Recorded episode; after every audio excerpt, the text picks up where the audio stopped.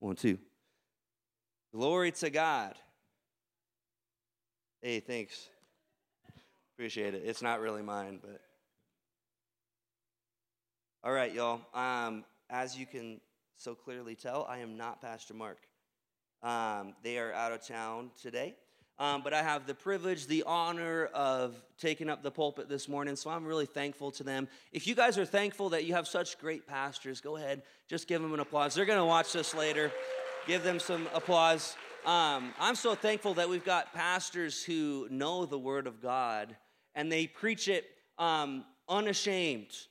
Amen. Come on, in the last days, we need a church. We need people who are unashamed to preach the truth, to declare the gospel, to not water it down and put it in a really likable message so that people feel good about themselves. No, we declare the truth. And Pastor Mark, Pastor Tasha are ministers who do that. They declare the truth, unashamed. I'm so thankful for them. And I'll just, uh, I'll, I'll say this too. This is for free. This is not part of my message, but.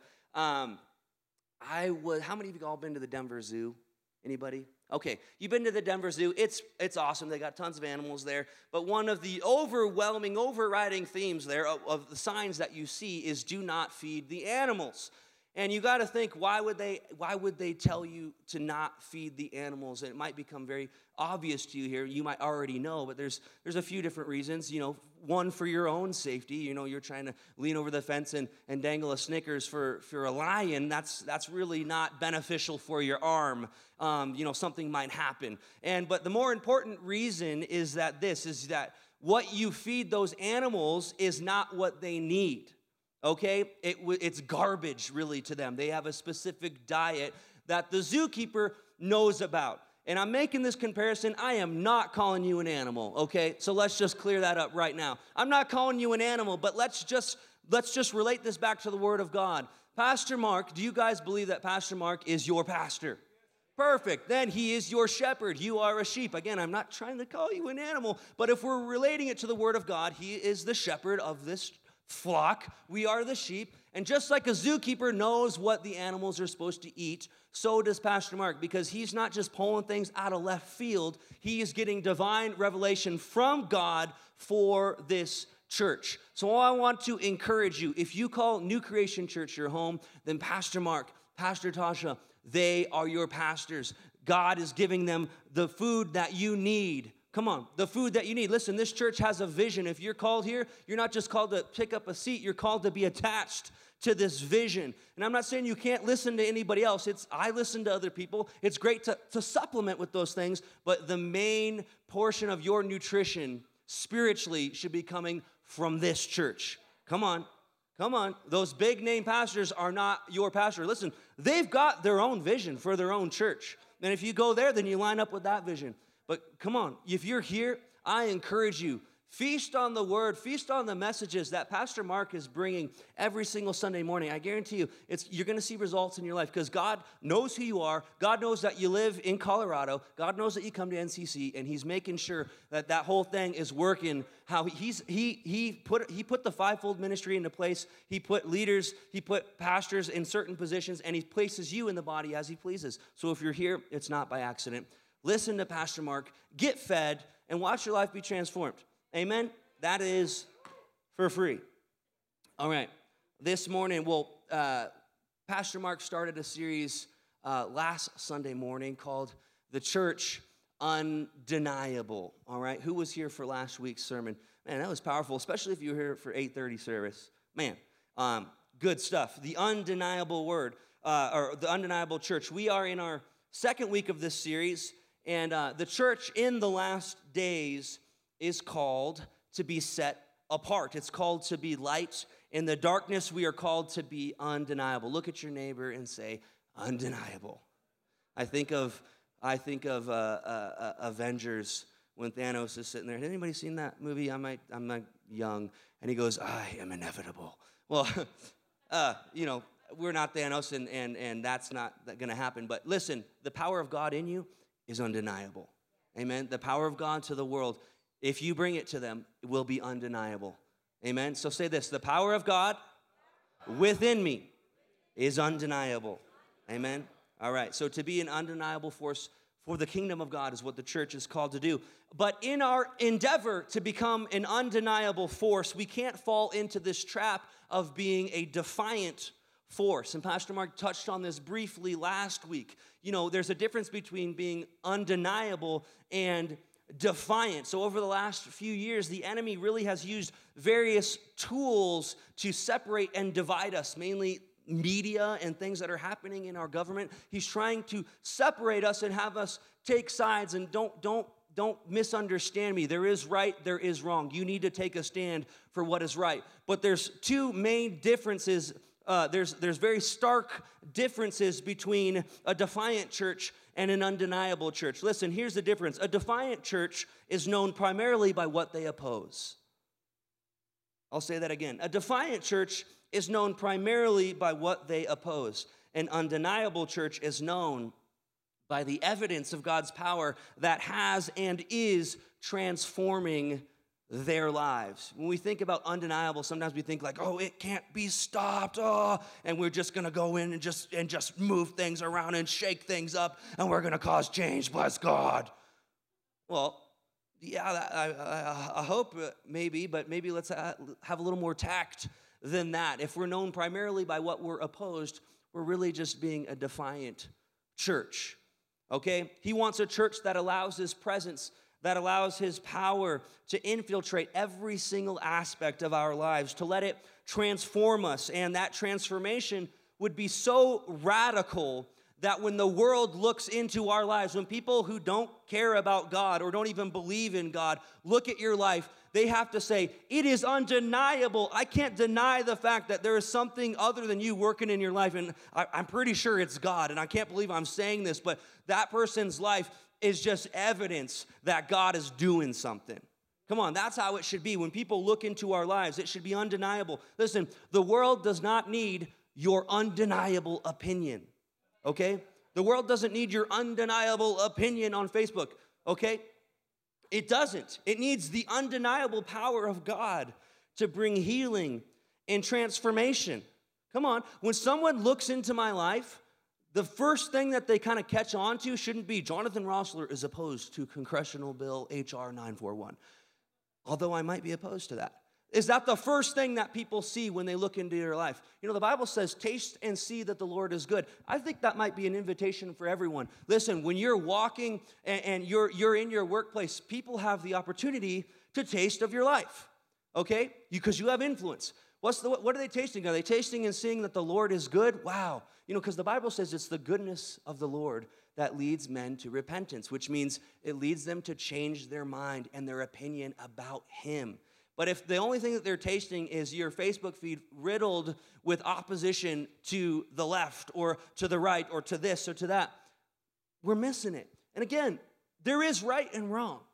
I'm not saying don't stand up for what is right, but let's make the main thing the main thing the undeniable power of God transforming our lives. Because if we want to bring transformation to the world, let's participate here. Who wants to bring transformation to those around them? Well, it first has to start with us letting the undeniable power of God work in our hearts and produce fruit that then can be brought to others. Amen? Amen. So when people look into my life, I want them to see that He's undeniable. I want them to see, man, God is real. I want them to look into my life and think and see that it's undeniable that, that Jesus saves, that it's undeniable that Jesus is the healer, that it's undeniable that Jesus brings freedom, that it's undeniable that God is, is love. Come on. They, the Bible says that they will know us by our love for one another, by our love walk. So it's just a good little checkup this morning. How's your love walk? How's your Facebook feed?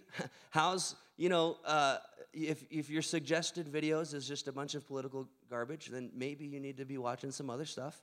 Come on. It's, it's important. We need to be the undeniable church, not the defiant church. Amen. Hopefully that rings true with, with somebody this morning. In order for the power of God to become undeniable to the world, his power must first transform our lives, but that cannot happen until Jesus becomes undeniable in our hearts. And I want to spend a few minutes this morning. I'm actually going to be talking about the undeniable word of God, but before I get that get to that point, let's just talk about Jesus becoming undeniable in our hearts. And I was praying last night. We had corporate prayer, and I talked about sometimes we get the cart before the horse a little bit, and we talk about being world changers and revival happening. Um, and we pray about it. We pray for the rain. We pray for the rain. But listen, I truly believe that when the Bible talks about the rain falling on the just and the unjust alike, I am the person who will bring the rain to the unjust. We go into the darkness. We bring transformation power. You know what I'm saying? If you want revival, it's you, you going into those places and being the revival that you want to see. But that can't happen until there's a revival in your own heart. And Jesus has to become undeniable in your own heart. And you might say, well, uh, Jonathan, I'm saved. Jesus is in my heart. What are you talking about, right? Well, this, this is what true salvation is all, all about. Yes, Jesus is in your heart, but how much space is he really allowed to have in there? All right? How much space is he really allowed to have? Okay? So we love to look at Jesus as Savior. We say, yep, Jesus is my Savior, guaranteed. Boom. He saves. Jesus saves. I got a, I got a shirt that says it.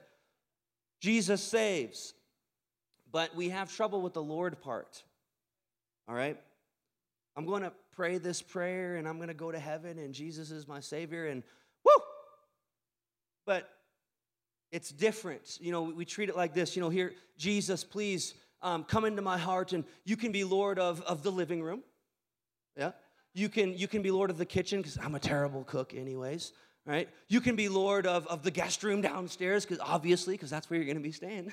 and uh, uh, but over here, this room, this, this room is my private study, and as the name suggests, it's very private, and so you cannot go in there. But you can be Lord of all this stuff, and and listen, the kitchen, the, the, the living room, the guest room. Come on, you don't you have enough? And and and by the way, God, I don't want to I don't want to keep nagging you, but um, could you leave those two free tickets to heaven on the table for me?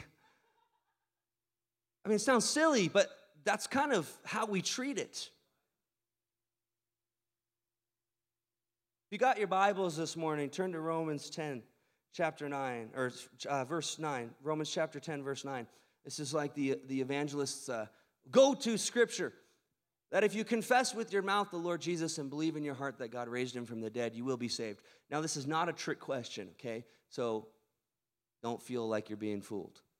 What comes first? The Lord part or the saved part? Somebody just shout it out. Lord. Okay, it's not a trick question. He says, you got to confess and got to believe that He's Lord, and then you will be saved. So the Lord part, making him Lord part, comes before being saved part. And if you've ever heard John Bevere, he, he puts it this way he says, uh, um, he presents this idea. He says, Jesus cannot become your Savior until he is first your Lord. Lord means master, Lord means ruler, Lord means commander. So if I invite him into my heart and give him complete control of only two thirds of the house, well, guess what? He's not Lord. So if he's not Lord, he can't be Savior. And I'm not trying to freak you out and think that you're not going to heaven, but let's just talk about this for a minute. Is Jesus Lord of all? Is he Lord of everything in my life? Listen, how many here rent? How rent, you know, a building, like you're, you're, you're renting a place to live. We've got a few people. How many of you guys are landlords? Some of you? Okay. Well, if you've ever rented, my first place with my wife, uh, or um, my first place, not, not with my wife, my first place when I was in college, I had to rent. And I learned very quickly that I was not in charge. And if I had a certain patio furniture out on the patio uh, that they didn't like, they had the ability to, t- to take it out. They were the landlord. I was not in charge. I was just renting from them. Okay? Let me tell you this Jesus is not renting your heart from you. Okay? Jesus doesn't have to provide first and last month's rent. Jesus owns it all, okay? He is landlord, he is master, he is commander. He must own it all. I'll say that again. He must own it all. And listen, if there was a stack of stones up here, I wouldn't be throwing them. I'm working on it as well. Listen, it's a process. It is a process making Jesus Lord of everything. But we got to let him in. To the private study. You know, if we're always so worried about what he'll think about if he goes into the private study, and I don't want you to see the backyard, it's just dirt and weeds, and I'm really working on it. But listen, he already knows. He already knows what's in the private study. He already knows that your backyard is a mess. He already knows that. He desires to come in. And what is he going to do there? He's going to rearrange the study. He's going to redecorate. He's going to begin to water the backyard so you're not ashamed of it anymore. He's going to bring transformation in your life. Listen, for God to become undeniable, you first have to stop denying Him access. And when you let Him into every fabric of your being, that's when the change can take place. Amen? It must become all of His. He moves out the junk, He paints the walls, He starts watering the backyard, and it will be undeniable. And then people will look at your life and say, Man, it must be God. That must be God. It's undeniable the change that has taken place in their lives. So, who here wants to take the challenge with me? Unlocking the door to the private study Come on. It might be cracked right now. It might be halfway open. It might still be locked. I hope after something I say today, you you you you endeavor to let him in. Come on. Because Jesus can't be Savior until he is Lord of everything. Amen. I don't just want to say that he is Lord, I want him to actually be Lord. All right? And that's the difference between belief and conviction. Okay? We don't need to keep passing down beliefs. Belief is just what you believe. Conviction is what you believe, why you believe it, and you applying it in your life. Amen? So now I'm a father of two. I want to not pass down beliefs. That doesn't really change anything. I want to pass down conviction. Amen? Take, take the challenge with me this morning. We're going to unlock the private study. In order for the power of God to become undeniable to the world, his power must first transform our lives but that cannot happen until Jesus becomes undeniable in our heart. Let's give him access this morning. Amen? We'll give him some access. So, uh, this is how the church becomes undeniable, letting Jesus transform us and then bringing that transformation to the world. Um, so, let's talk about the word undeniable for just a minute. Um, I'll, I'll read the definition. Undeniable means unable to be denied or disputed, proven, unassailable or incontestable. So when I think about uh, things in life that are undeniable, there's a few things that come to mind. How many of you ba- basketball fans out there? Only like four. Yikes. All right, uh, we live in rural Colorado. What do we expect? Okay, when I think about someone who was undeniable in the paint, I think of Shaq. Come on, I think of Shaq. How many baseball fans do we got? A few more. Awesome. I played baseball in high school. And listen, when your team was down, the power of the rally cap is when you turn your hat inside out. You're down by a few runs in the ninth, and you got to make some magic happen. You got to get some runs on the board. The power of the rally cap is undeniable. Come on. I remember when I was in high school, we were playing Olathe, and we were in the eighth inning, down by eight runs, and we just kept scoring, kept scoring, kept scoring. I look back, and everybody on the team had their rally caps on. I said, It's undeniable. That's why. That's why. It's undeniable. Here's another thing that's undeniable every drink tastes better out of a glass bottle. Come on, can I get a witness?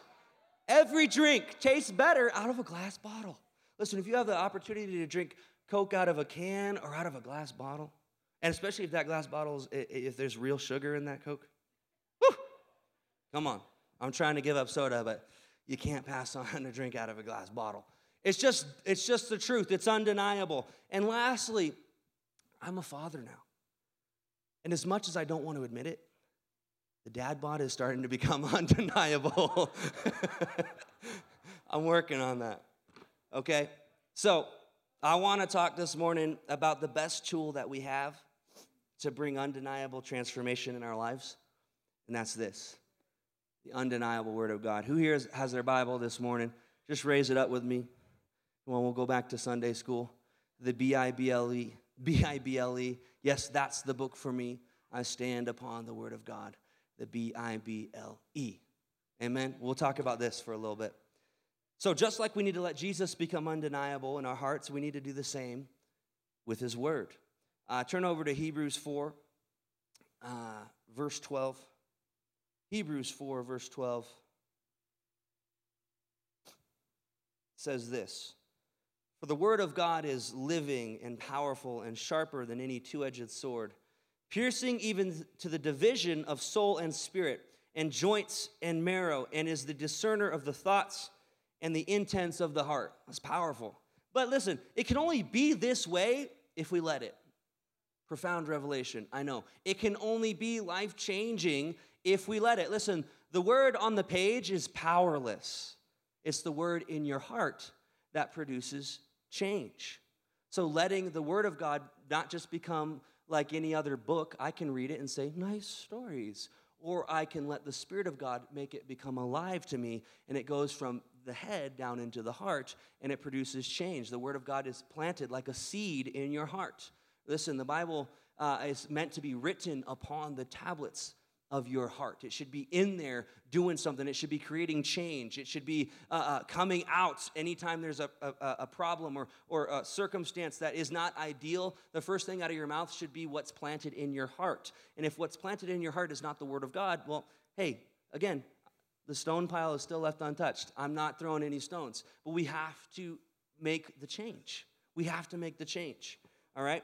The word on the page has no power until you let it enter your heart. Its power is undeniable. And actually, the physical, this physical written word of God has been undeniable for about 3,000 years now. And I want to talk about that for just a minute. we're going to take a dive into history because I just think it's so cool about how this thing came to be and how it survived thousands of years so that you and I may read it and write it upon our own hearts. Amen? So let's dive into this. So the Bible is really, a, a, and how it came to be is a miracle in and of itself. So the Bible is not just one book. This might be recap for some of you, but I love talking about this stuff. So the Bible's not just one book, okay? It's uh, it's not just written by one or a few authors. It's not just co-written, right? It, it, it's a compilation of 66 books. It's split into two main sections. We've got the Old Testament, which is 39 books, and we've got the New Testament, which is 27 books. And the 66 of books of the Bible were written by over 40 different writers. They lived in 10 different countries, spread out over three continents. They spoke different languages. They came from different backgrounds, each author writing under the divine inspiration of the Holy Spirit. 2 Timothy 3, 6, uh, uh, 3.16 says that all scripture is given by inspiration of God. It is prof- profitable for doctrine, for reproof, for correction, for instruction in righteousness. All scripture is God breathed. If you look at that word inspiration in the Greek, it literally means God breathed. So God breathed on the hearts of man. He inspired them to write what they wrote. It's not just some guy writing a nice story, it was inspired by the Holy Spirit. The writers included prophets, poets, kings, doctors, herdsmen, tax collectors, theologians, scribes, fishermen, tent makers.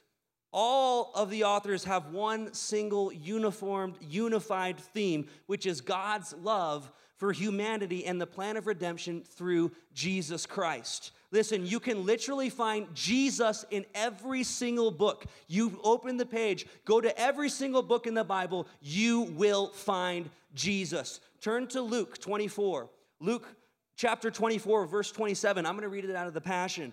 It says this this is Jesus talking. Uh, uh, it says, And beginning with Moses and all the prophets, he carefully unveiled to them the revelation of himself throughout the scriptures. So he sat them down and said, You want, you want to know why I'm the Messiah?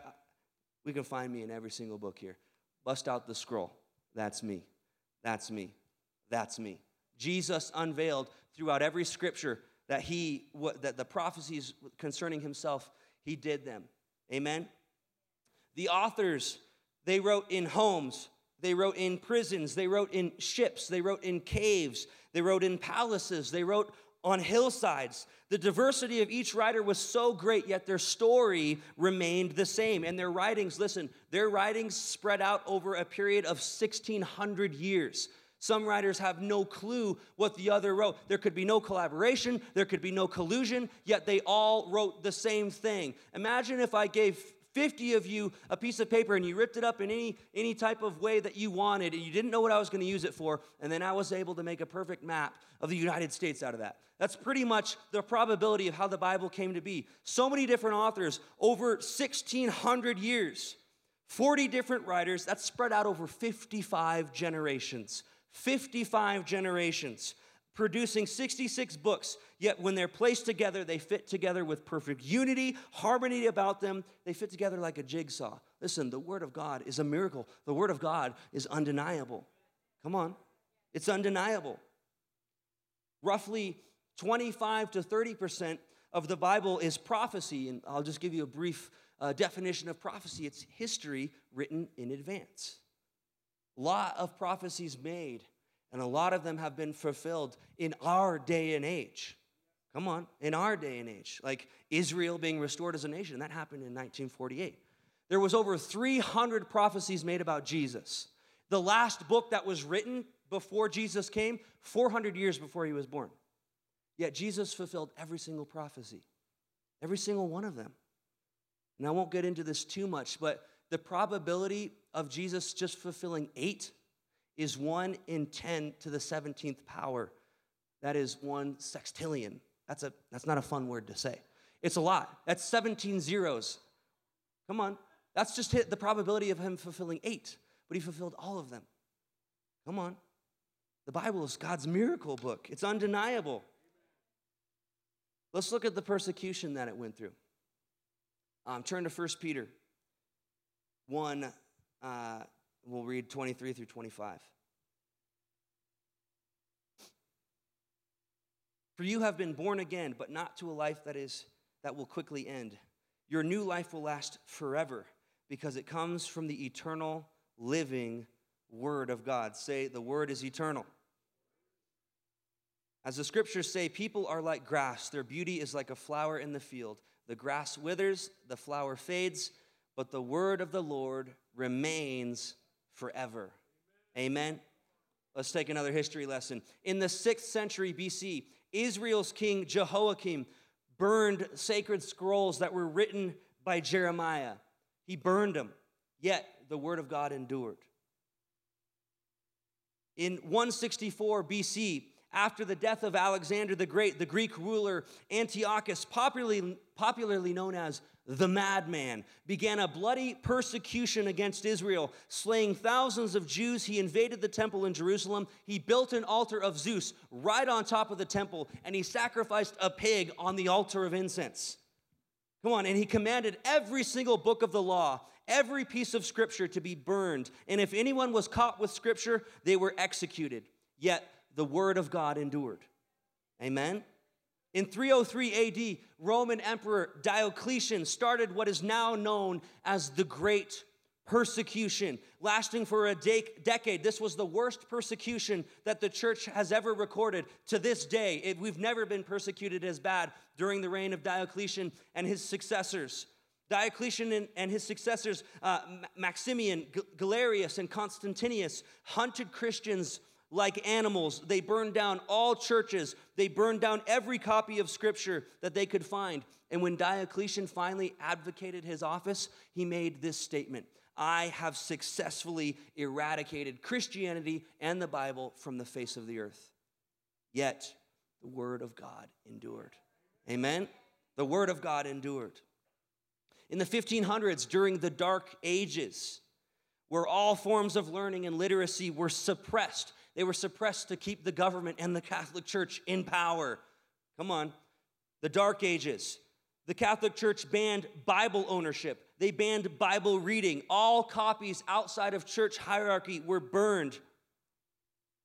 And the Word of God was denied to Christians for over a thousand years. A thousand years of not being able to read the Bible. Yet we find one in every hotel room today. The Word of God endures. In the 1700s, French philosopher Voltaire, who hated and attacked the church, predicted that within 100 years of his death, Christianity and the Bible would be swept from existence and memory to be forgotten forever. Yet the Word of God endured. And here's the funny part just 50 years after he died, the Geneva Bible Society got a hold of his printing press and began to print Bibles, the very printing press that he printed all of his secular literature. And not, not only that, they bought his house and they stacked Bibles in his house. Historical. Yet the word of God endured. And even today, there, even today, 2021, there are multiple countries where being a Christian is banned, where owning a Bible will put you in prison or even worse, killed. Today, like I've got an iPhone and I have the word of God on my iPhone, but if I'm caught with it in certain countries, I'm gonna be put in prison. I'm gonna be executed. But the word of God still remains. One thing that is is, is, is so evident throughout history that the, the, the worse the persecution was, the greater and stronger the church became. The greater and stronger it became. You know, after Diocletian said that he eradicated every single Bible, who was the emperor after him? Constantine. And what did he do? He was able to produce 50 Bibles right like that within 25 hours. He had 50 Bibles and he began to spread the word throughout the churches of Constantinople and throughout the world. The word of God has remained for thousands and thousands of years. Amen? Glory to God. The word of God is undeniable. So don't you just appreciate this a little bit more? Just a little more. You might have already known this, but it's just, it's so cool. This is a miracle. This is the, the, way it was formed has to be God. The way it survived has to be God. It is undeniable. And it's, it's powerful, it's precious. It was preserved throughout time so that you and I could read it and let its undeniable power change our lives. So we've just taken this journey through time, right? We can clearly see that the tangible word of God is undeniable, but despite all of these amazing facts, despite my presentation, you might still have questions. All right? You might still have doubts. You might still be wondering, uh, really? You might. You might still have the door to the private study half open or merely cracked, or it might still be closed. You might have questions and opinions about God and His Word that aren't changing despite what I just said. And let me just tell you this that's okay. Let me rephrase that. It's okay to have those thoughts, but it's not okay to let those thoughts dominate your life and halt your faith. Okay? One of my main, maybe not main, but a frequent prayer of mine is God, help my unbelief. Help my unbelief. And I'm reminded of, well, it's pulled from that story um, out of Mark chapter 9 when Jesus is up on the, on, the, on the hillside with a few of his disciples. He comes back down. He finds a bunch of his disciples and scribes arguing. They're debating. They're yelling. They've been trying to cast a demon out of this boy, and they can't do it. And uh, it, it, what he does is, first of all, he scolds his disciples. He scolds the scribes. And then he goes up to the man, the father of the boy, and they tell him, he tells him what's going on, and he says, Listen, if you can only believe, all things are possible for those who believe. And what does he do? He says, Lord, I believe. Help my unbelief. Help me to overcome my unbelief. In other words, Lord, I believe. I have faith, but if we're being honest here, I got some questions now. I'm a little shaken up. You know, the last hour or so, all the yelling, all the shouting, all the arguing, all the failed exorcisms of my son. Um, you know what? It's stirring up just a little bit of doubt. And um, I have some questions, and I need your help. You ever been there? Come on, as a Christian, you get shaken up just a little bit. So, Lord, I need your help. Jesus, this is funny, Jesus was annoyed at his disciples and the scribes for their lack of faith, but he had some compassion on this guy um, and his kind of seeming lack of faith. And it reminded me of Second Corinthians chapter 12 when God and Paul are kind of um, having a, a, word war for a little bit there. And uh, he ends up saying to Paul, he says, Hey, my grace is sufficient for you. My strength is made perfect in your weakness. So, Paul was acknowledging his inadequacy, and so was that boy's father. And, and this acknowledgement of our own inadequacies is really what in, enables the grace of God to work in our lives. Come on. God doesn't save the, the righteous. You're not perfect. You do have doubts. That's okay. But when you acknowledge your inadequacy, that's what allows the grace of God to come into your life. His strength being made perfect in your weakness. So it's okay to have those questions, but what you do with them is the key. See, when I don't under, understand something, I can be like this, the, the scribes and the disciples. When there's something in the Word of God doesn't make sense, I can take the two, two routes here. I can be like the scribes and the disciples who were arguing and debating for however long they were, and that didn't produce faith at all. If it did, that boy would have been healed. But they argued about it until Jesus came. I can either argue about it or just admit, you know what, God, this is an area of weakness for me. I don't necessarily understand this, and so I really just need to acknowledge this and rely on your grace to help me get through this, to help me build my faith, despite not knowing kind of what, what the answer is in this, in this moment. When I read this scripture, I don't necessarily get it, or there might seem like there's a hole, there might seem like this, this doesn't add up. If I just stay there, or if I just decide to debate and argue it, it's not going to produce faith. It's not. So I can say this God, it, it doesn't make sense to me, but I don't have to figure it out. I thank you that your grace is enough, and when I am weak, you are strong, and move on. All right? Move on. One minister said this analysis is paralysis. In order to grow in your faith, you have to get to a point where you stop trying to figure it out and you simply believe. What did Jesus do with this man? He brought him back to the simplicity of the truth, which is simply believe. He didn't sit the man down and say, here's all the reasons why they couldn't do it. And here's, let's look at your own faith here and let's just talk about why. No, no, no. He brought him back to simply believing. Simply believing. That's why we call it the simple gospel, because really, in all reality, it is very simple. You just believe. You believe.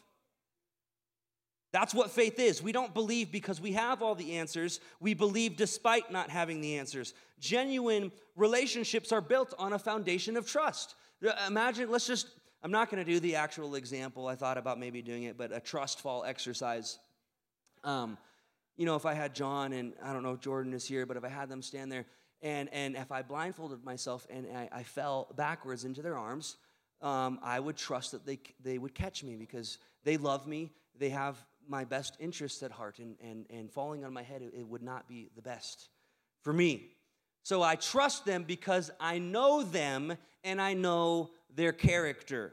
It would be a different story if the only way I would fall is if I'm facing them and I take the blindfold off and I need to know the relative velocity I would be hitting their arms at compared to the strength of both of them combined.